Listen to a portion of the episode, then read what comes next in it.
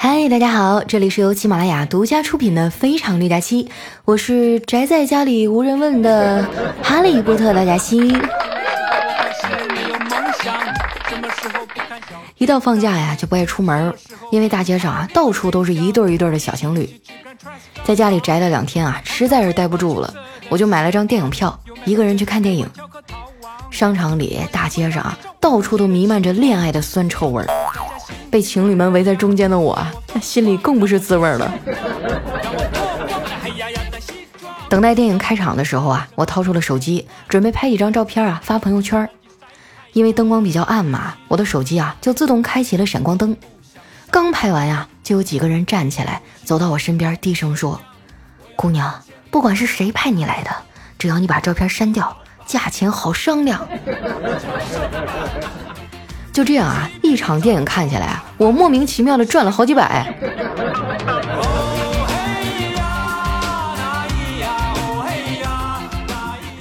看完电影啊，我美滋滋的回了家，牵着狗啊出去遛弯儿。在我们小区门口呢，有个水果摊儿，路过的时候啊，有位大哥正在掏钱，不小心啊掉地上一张5块的。还没等他弯腰去捡呢，我们家卷卷啊就颠颠颠跑过去啊，一屁股蹲在钱上，怎么叫都不起来。实在没办法啊，我只好从包里啊掏出5块钱啊赔给人家。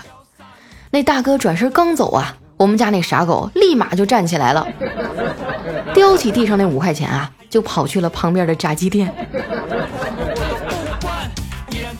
有时候啊，真觉得我们家狗子啊特别聪明，这一点大概是随主人吧。你看小黑养那狗啊就不行，智商明显不在线。前半年啊，小黑带回来一只2个月大的哈士奇，为了教会他去厕所里便便啊，那几天啊，只要他随地大小便，小黑就把他拎过来揍一顿，然后呢，把他放在厕所的马桶盖上。如果他在马桶上便便了啊，那就奖励1块牛肉干。经过长期反复的训练啊，他们家二哈呢，终于成功的领悟了规则，就是一到饭点啊，就跑进厕所，然后蹲在马桶上叫。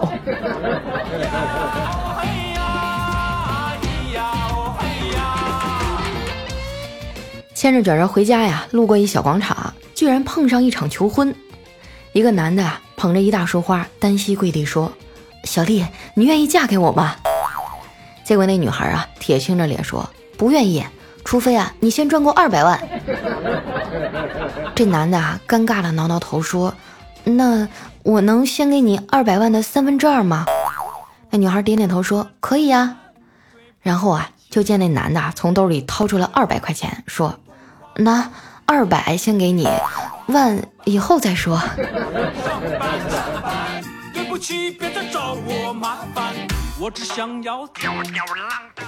其实啊，每个普通人都想过一夜暴富，比如说丸子，每天坚持买彩票啊，雷打不动的守在电视机前等开奖。看着他那认真的小样啊，我忍不住问他：“丸子啊，要是哪天你彩票真的中奖了，你打算干点什么呢？”丸子一脸向往的说：“我要是能中20万啊，我就在咱单位附近租个地儿开个饭店。”“那要是中500万呢？”“500万，那我就玩遍祖国的大好河山，一直玩到还剩20万，然后在单位附近租个地儿开个饭店。”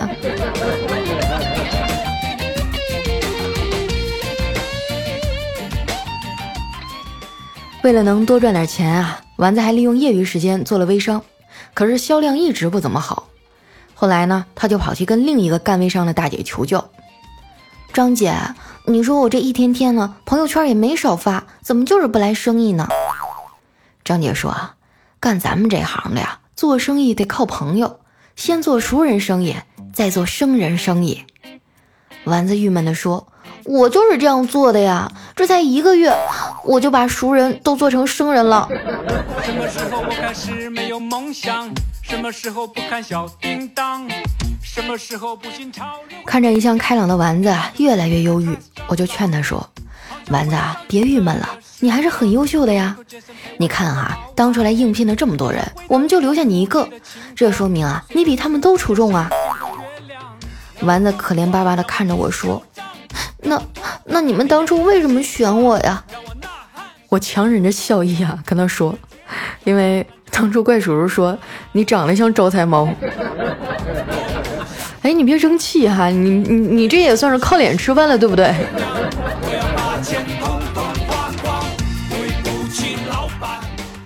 不一会儿啊，小黑跑过来跟我诉苦，佳期啊，你说我到底差在哪儿啊？为什么每次相亲都不成功啊？我都已经改了很多了，而且都是朝好的方向改的。我白了他一眼说，你改在哪儿了？我怎么没看见呀？小黑认真的说，以前相亲啊，我都是挑高档餐厅，现在啊都是挑消费低的地方了。你呀，就是太抠了，哪个女孩受得了啊？小黑很激动的辩解说，我就是觉得这些女孩赚钱也不容易，我得体贴一点，不能吃人家吃的太狠了。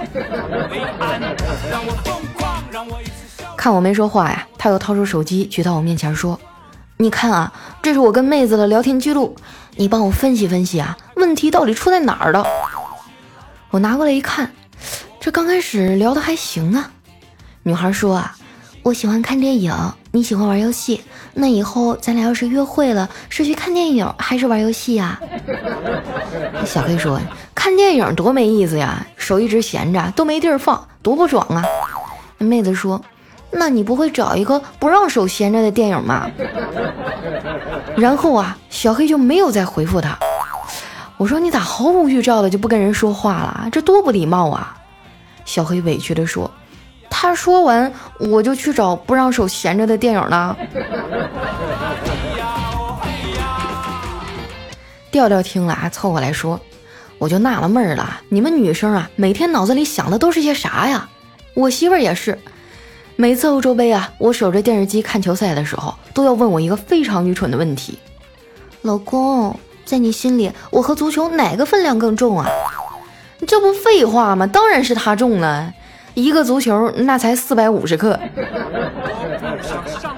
我说，调哥啊，你这背后说嫂子坏话就不地道了啊，亏了他每次跟我们提起你都说你是他学生时代的男神。你说这个我想起来了啊，我老婆的空间访问的密保问题啊，就是我的男神叫什么名字。有一次啊，我就趁他不在，把他经常提的那些男明星的名字啊，全都输入了一遍，都不对。后来我灵机一动啊，在键盘上输入了自己的名字，然后果然也不对。你们女人的话呀，真不能信啊。这时啊，彩彩听不下去了，说什么呢？好像你们男人的话就能信一样。前一阵儿啊，我跟我老公去内蒙古自驾游，在路上啊，引擎突然熄火了，他修了半天啊，车子还是开不动。我就安慰他说，老公啊，前面不远的地方有家旅馆，咱们先去那儿住一晚，明天早上起来啊，车子自己就会好的，不用担心啊。结果他擦了擦汗说啊，那是结婚之前的事儿，这回啊，车子是真坏了。听完啊，大家都在旁边偷偷的乐。调调说啊，这是我们男人的浪漫，你懂什么？你们就知道刁蛮任性。昨天半夜啊，我媳妇儿突然跟我说，老公，我想吃烧烤，你要是能出去给我买点烤串回来，你想让我干嘛我就干嘛。我一听，二话没说，穿上衣服就下楼了，买回来还热乎着呢。我媳妇儿就娇滴滴地问我，老公，你想让我干嘛？我说，我想让你在旁边啊，看着我吃完。然后她就生气了，现在都没跟我说话呢。你就作死吧你啊，我看你离青青草原是不远了。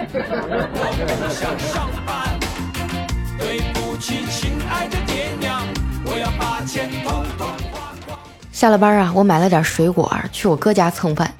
一进门呢，发现我侄子啊，竟然破天荒的在那乖乖的写作业。我忍不住逗他，小辉啊，今天怎么这么乖啊？动画片可要开始了，要不你明天再写？我侄子啊，一边奋笔疾书一边说，那可不行，明天耽误了我们班花抄作业，他就不喜欢我了。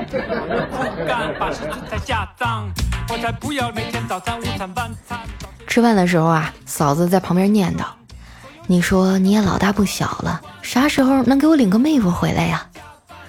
我说，哎，别提了，上一段恋情啊，实在是太伤了，我到现在都没缓过来。嫂子说，是以前我们见过那个南方小伙吗？我说嗯，我们俩毕业以后啊，不是异地恋吗？他在南方，我回了哈尔滨，没过多久就分了。因为点啥呀？哼，因为他觉得我太小气了，让我给他寄个冰雕我都不肯。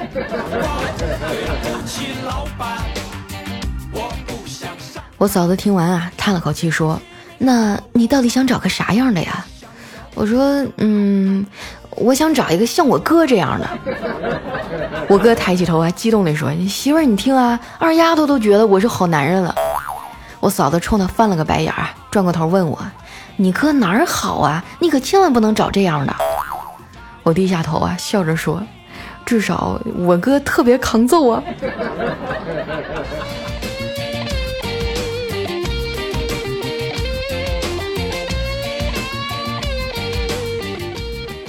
吃完饭啊，我哥带着俩孩子出去遛弯儿，路边呢有不少小摊儿，摆着各种小玩具。我哥花了20块钱啊，买了俩望远镜啊，给了两个孩子，他们都特别喜欢，一路上爱不释手啊。快走到家门口的时候呢，我侄子突然停下来啊，抠着半天，从兜里掏出来10块钱递给我哥，一脸认真地说，爸爸，我知道你零花钱少，这望远镜的钱啊，我自己出。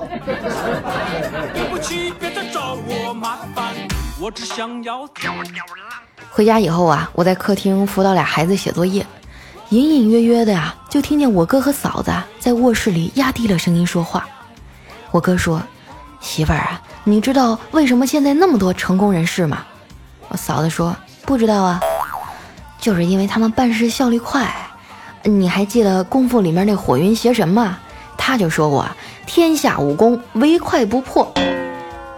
我嫂子听了冷笑了一声说，快的理由你有了，那短的理由呢？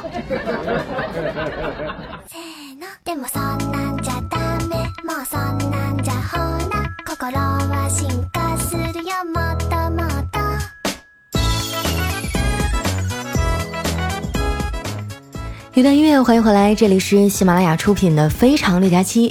喜欢我的朋友，记得关注公众微信和新浪微博，搜索主播加七。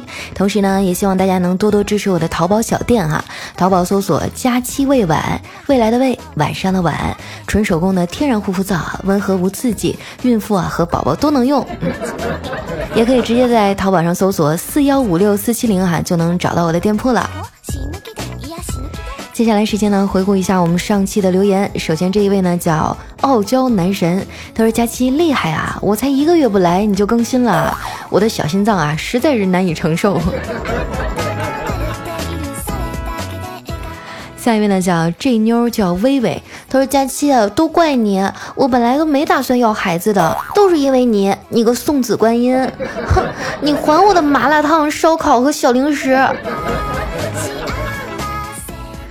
微微，你这么说就不对了哈，我觉得这是你老公的问题，你不能什么事儿都赖我，是不是？这锅俺们不背啊。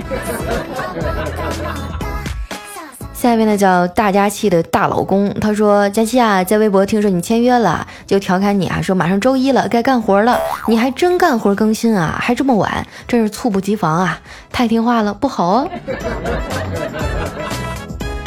哎呀，让我想起那首歌，你还要我怎样，要怎样。下面呢叫蝴蝶大老爷，他说，佳期啊，跟你说个真事儿哈，我10岁读小学5年级的侄儿啊，无论如何呢都不要我姐夫在家庭作业上签字儿。我就问他说，你为什么呀？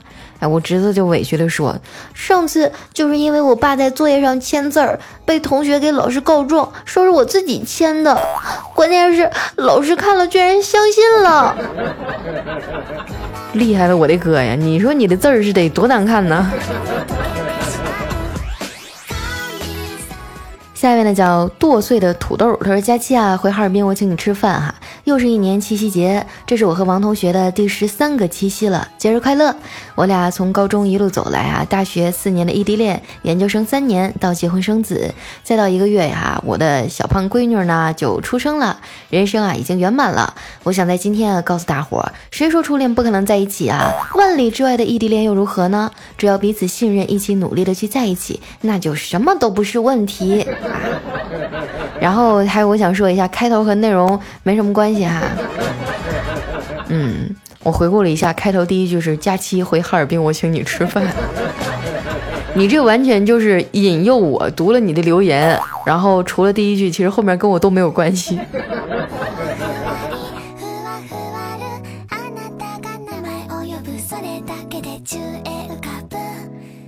下一位朋友呢叫下一位呢叫哈，他说佳期啊，我又来了，真的是被之前你推出的消息吓到了。我以为啊，我以前是从不点赞不留言的，后来我算了一下，欠了你280个赞。我知道你要走了，心里好后悔，没想到你又回来了。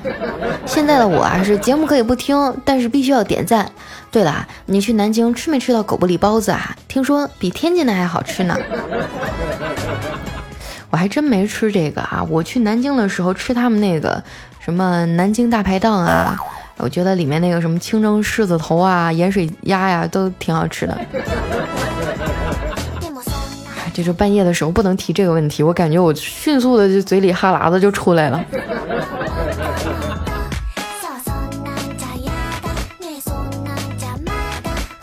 下一位呢叫六天王，他说白天啊天气特别好，我就开着我的猛登125啊在道上走着，突然呢就看到前面有一美女，那背影那身材那个销魂哈，为了看看正脸呢我就边看边开，然后呢哎，我就得跟前面的奥迪车主谈一下赔偿的问题了，走保险呀。下一位呢叫特爱佳期，他说前几天我一哥们儿上厕所前洗手，上完以后呢却不洗手，我就很是不了解，问他为什么。他说上厕所前洗手啊是对你的兄弟的尊重，如果上了厕所再洗手啊，那就是自己都嫌自己的兄弟脏了。听到这儿大彻大悟哈。下一位朋友呢叫 DOVE88， 他说佳期啊，我终于抢到沙发了，好激动啊！我是一名医学狗，明年就要考研了，每天都被折磨的要死。刚才出去放松一下，结果学校的栅栏还被封死了，逼得我跑了个大圈儿。哎，命好苦啊！不过看到你更新就开心了。啊，这你们大门都不开了，然后你还跳出去了是吗？原来我上高中的时候啊，我们就是关门关得特别早，然后还上晚自习不让出去。后来我就发现我们那个学校的围墙旁边有一段是栅栏嘛，从那个空能钻出去。但是后来我就发现这个东西对于我来说行不通，因为别人都能顺利的钻过去，但是我钻不过去。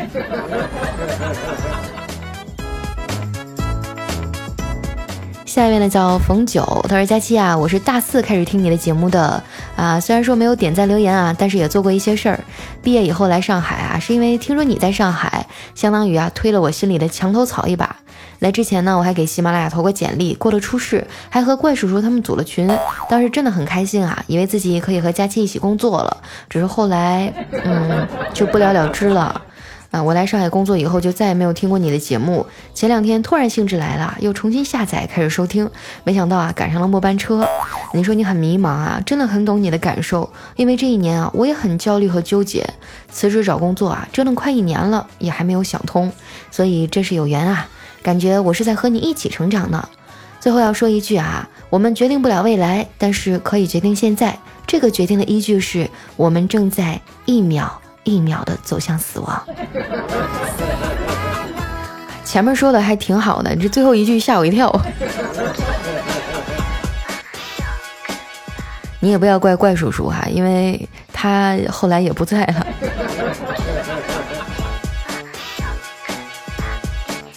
下面呢叫张小金，他说佳期啊，昨天呢我在屈臣氏收银台买单的时候啊，正在跟收银员报会员卡号，记错了号码，我尴尬的报第2遍啊，然后旁边一个女收银员啊，慢慢的抬头看了我一眼就笑了，我对面的收银员也笑了，我那个尴尬哈、就有点懵逼，然后那女收银员再次抬头看我啊，解释说，我听你的声音啊，我还以为是个小朋友呢。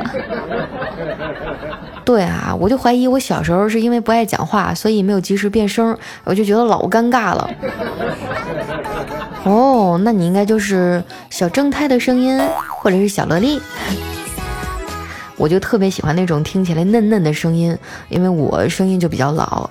看过我照片的朋友都知道啊，我的长相和我的声音是就是特别的搭不上边了。我就感觉我这种长相啊，我就应该是个萝莉音呐。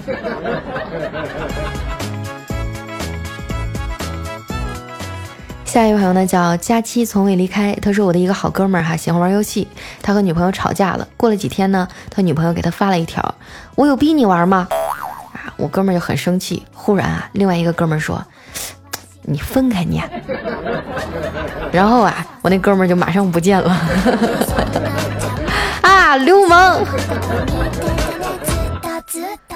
下一位朋友呢叫佳期家的小黄瓜，哎，他说有一天啊，这土豪呢带着儿子参观自己的工厂，土豪就对儿子说：“这是非常先进的生产线，整猪进去啊，香肠出来。”然后儿子就突发奇想啊，问他说：“有没有更先进的生产线啊？香肠进去，整只猪出来的？”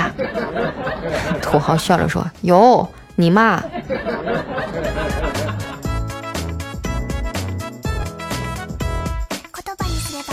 下面呢叫原创大官人，他说：“佳期，国庆快乐！今天和朋友啊去云南自驾游，而苦逼的你还在加班，想想啊心里就得劲儿多了。”哈，我呸！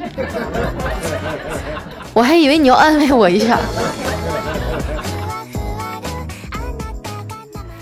来看一下我们的下一位啊，叫莫春杰，他说在公交车上啊遇到一个怀抱小孩的少妇，我按照惯例啊就给他让座了。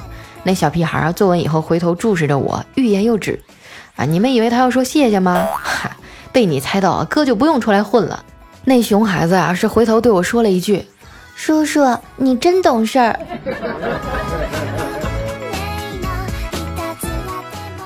最后一位朋友呢叫 E27V， 他说：“佳期啊，你是不是都饿瘦了？不然这一阵儿怎么这么勤快啊？”哎呀，说出来都是泪啊！因为我要把之前几个月欠下的节目都补上，所以接下来的日子你们有福了啊！看在我这么勤快的份上，我希望大家啊都把你们的红心点上啊，记得留言来支持一下我们的节目哈。那今天的节目就先到这儿了啊！喜欢我的朋友记得关注我的新浪微博和公众微信，搜索主播佳期，是佳期如梦的佳期。同时呢，也希望大家多多支持我的淘宝店啊，在淘宝上搜索4156470就能收到我的手工皂护肤垫了。那今天咱们的节目就先到这儿，我们下期再见，拜拜。